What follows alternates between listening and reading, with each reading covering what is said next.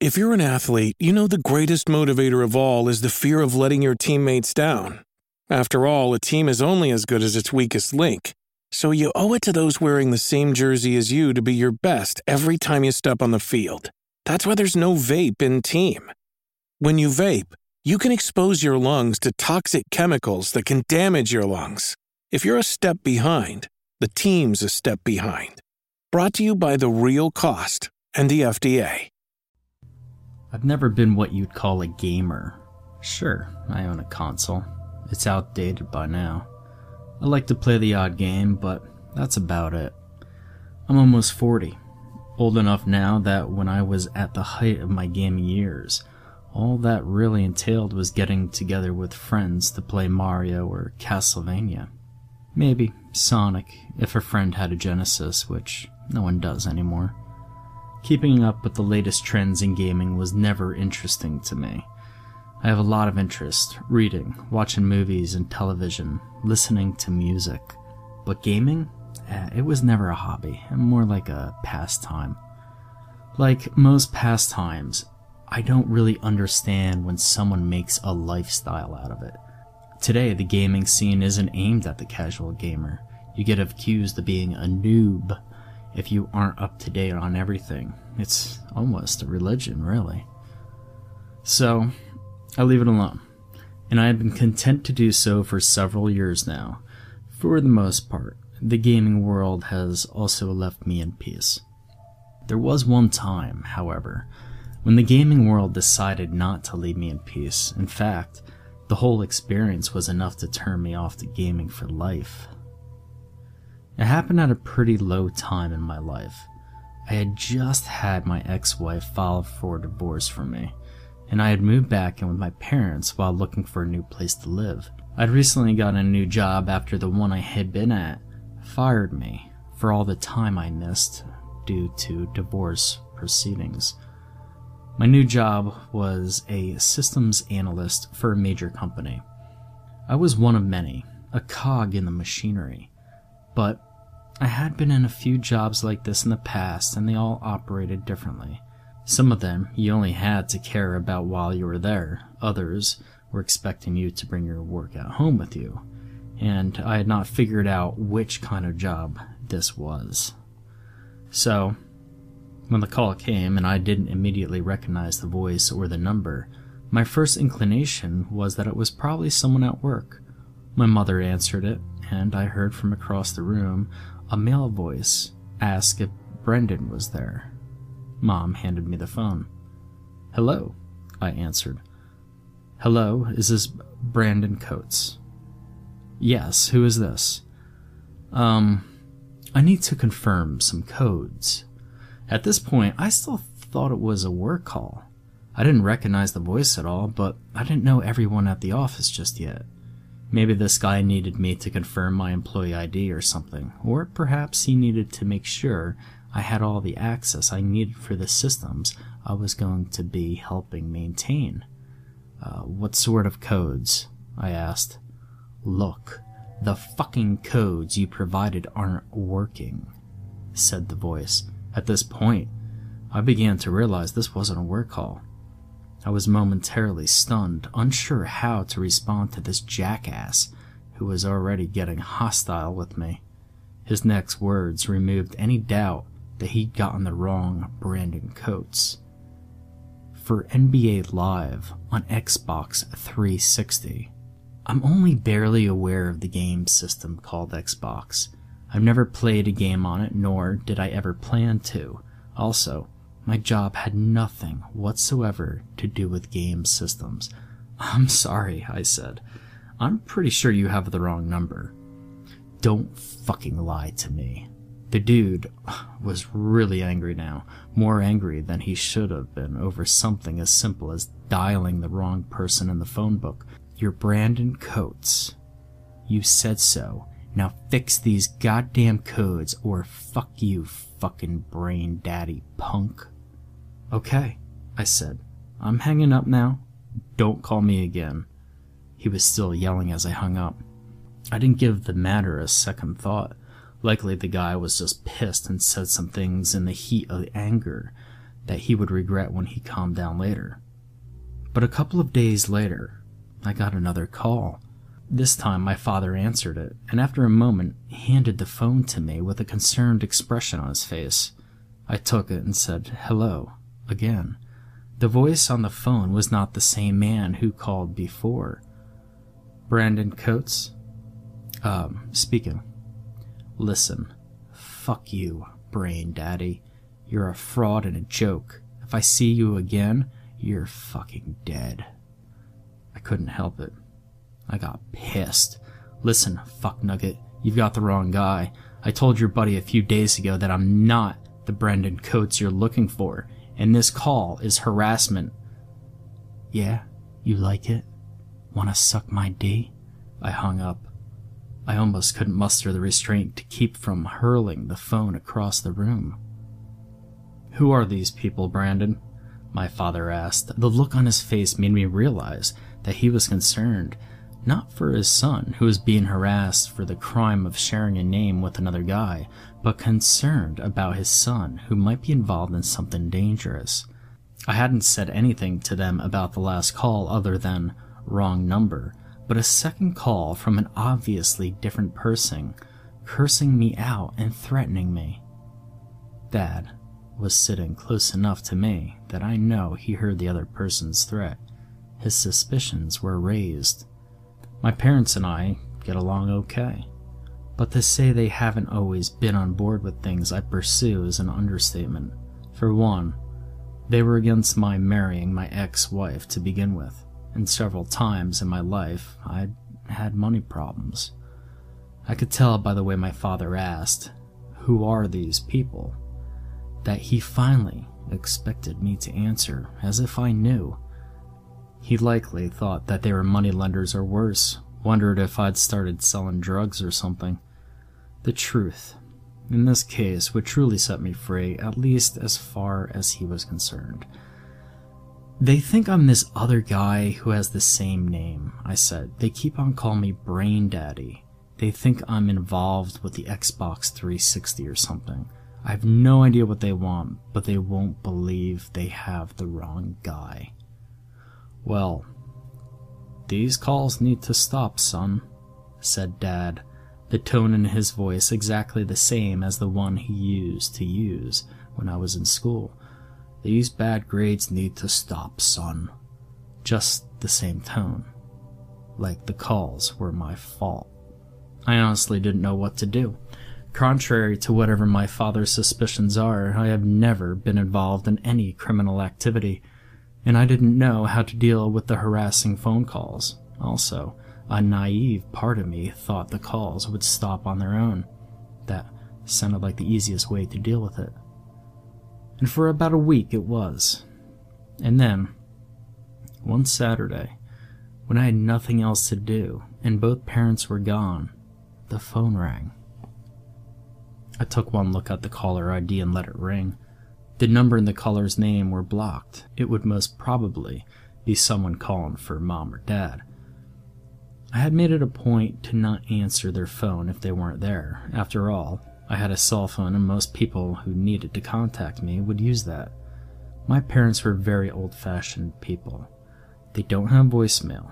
In this case, it was probably a good thing they didn't, or it would have been them that heard the message. They still had an answering machine, as if it were still 1988. And, like all answering machines, it didn't give a shit about privacy. Blasting through the house loud enough that two senior citizens could hear it no matter which room they were in, came the following message Brain Daddy. Drawled in a gravelly voice. The person on the other end sounded either like they had just woken up or was drunk, or had a bad cold. I saw you at GameCon. So beautiful. It was like lightning through my penis, man. You're gonna take my dick up your ass so soon. There was more, but it was just muffled curse words. I let it finish, and then I immediately erased the message. I decided it was time to get serious. Clearly, they weren't going to stop. I could hardly believe what was going on. These people, all of them sounding like young men in their early 20s, tops, had taken what I was starting to realize was an online vendetta way over the line. Their actions were bordering on illegal, and I knew I had to do something before they decided to, well, who knows, show up at my parents' doorway armed? I fired up my laptop and Googled Brandon Coates. Brain Daddy. Search results were plentiful. The first three hits were nothing close to what I was looking for, but the third had the headline Brain Daddy Brandon Coates gives his opinion on Call of Duty Black Ops. There was more, but that was all I needed. Clearly, this was the guy that the assholes calling me had thought they had reached. I opened the link and read a little way. It turns out there was a guy in my city, a really young guy by comparison, who did indeed have my name and who was apparently quite the gaming guru. I never heard of him because I wasn't a gamer, but if I were, there is no way I wouldn't have known who Brain Daddy was. He had a following on YouTube, Facebook, Twitter, and several gaming websites wherein he would offer advice, reviews, offer cheat codes, etc.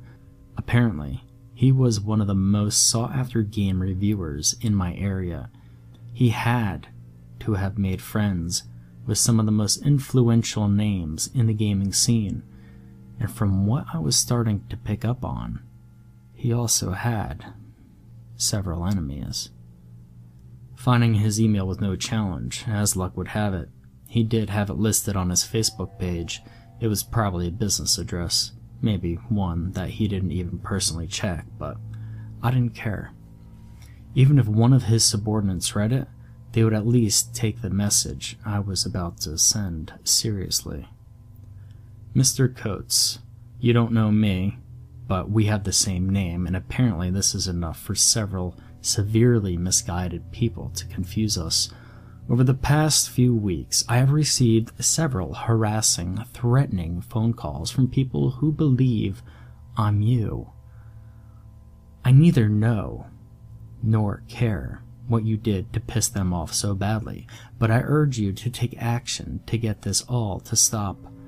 You appear to have the resources to contact your followers, and if I were you, I would use those resources to inform them that they had been contacting a person with your name and behaving in an illegal manner.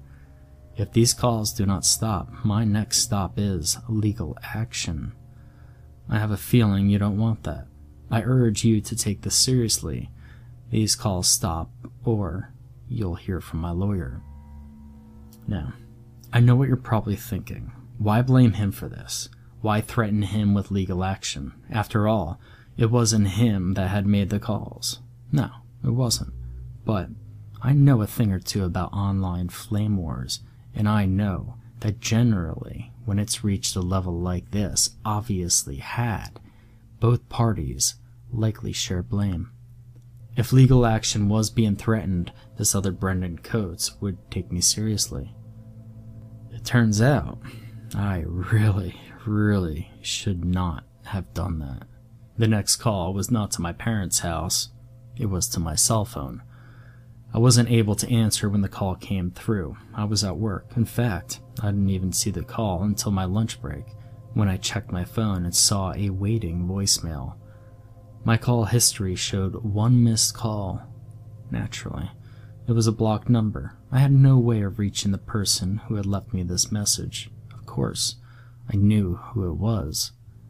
My heart was hammering my chest more with anger than with fear, but I was a little afraid too.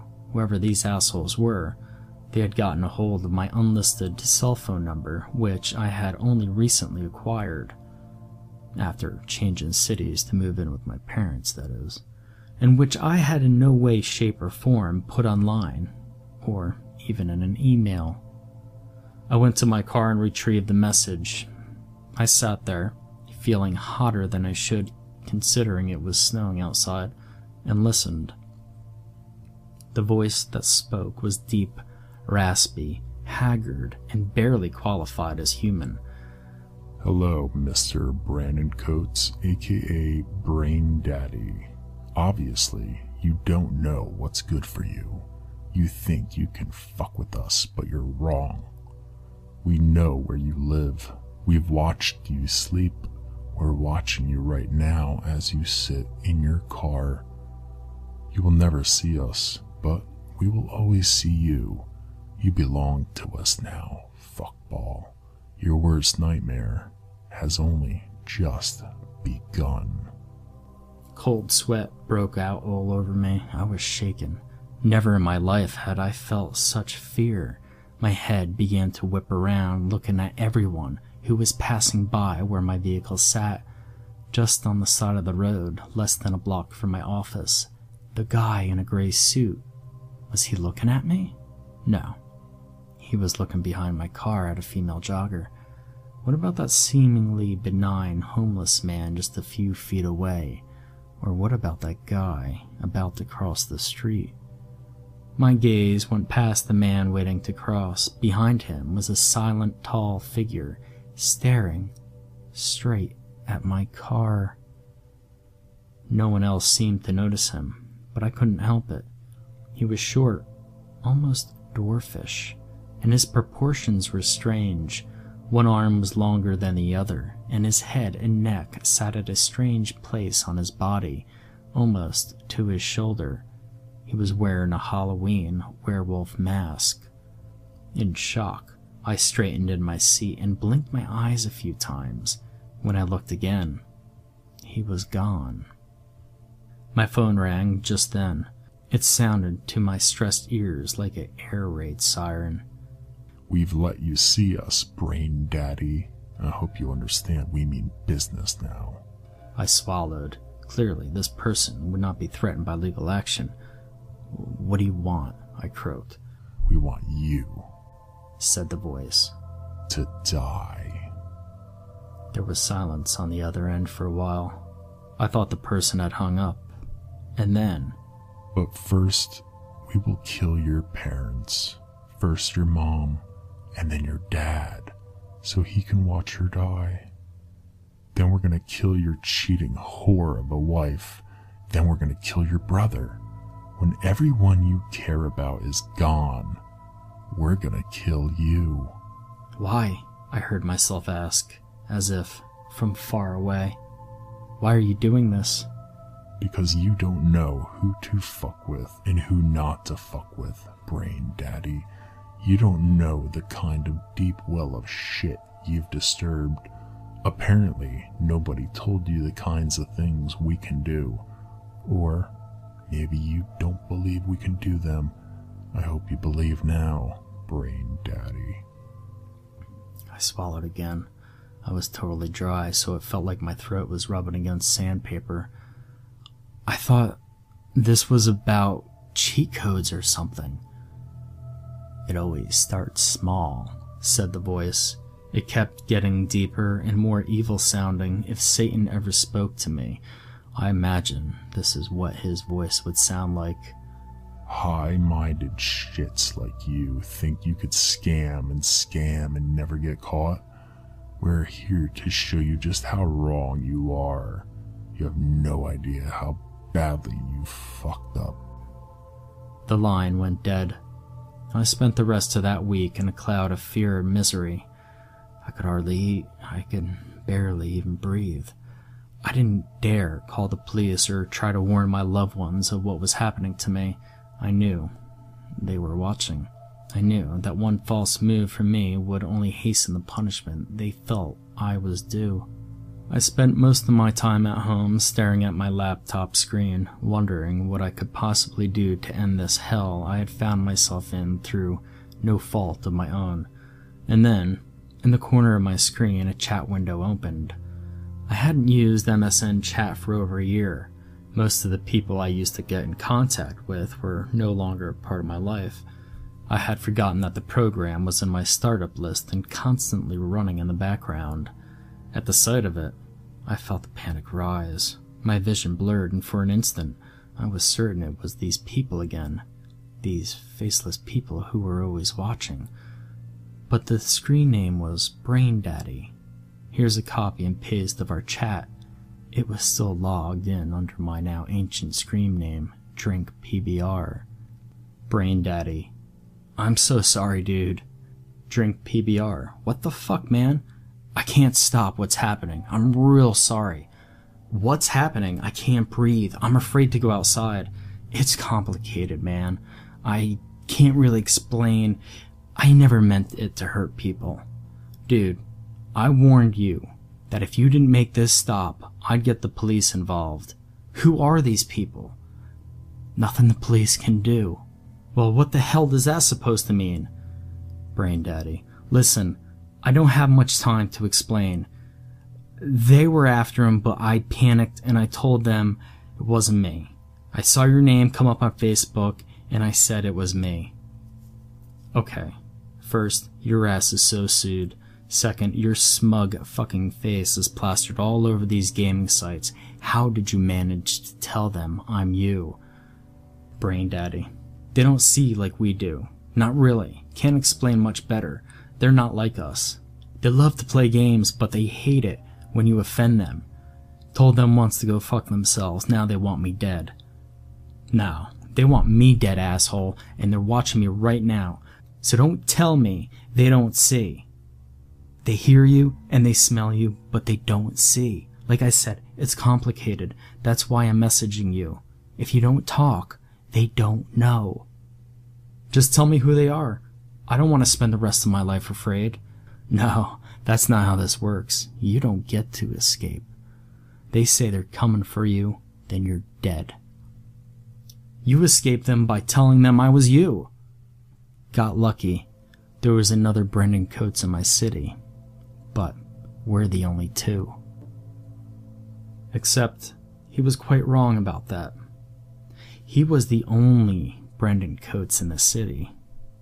I was, in fact, born Warren Brandon Coates Jr. I went by Brandon because my father went by Warren. I quickly logged off the chat room and went back to work. I went to my Facebook page and changed my name to Warren Coates Jr. I did the same to my Twitter name, my LinkedIn resume, and my email address. I changed the voicemail message on my phone to You've reached Warren, etc. I pulled out my driver's license and smiled seeing that my real name read Coates Warren Brandon Jr., and I waited. It wasn't until the next day that I heard from them again. I let the phone ring. Eventually, it went to voicemail. I waited for over an hour before I had the courage to retrieve the message. It was the same voice, but the tone of his message was light and friendly. Oh, sorry.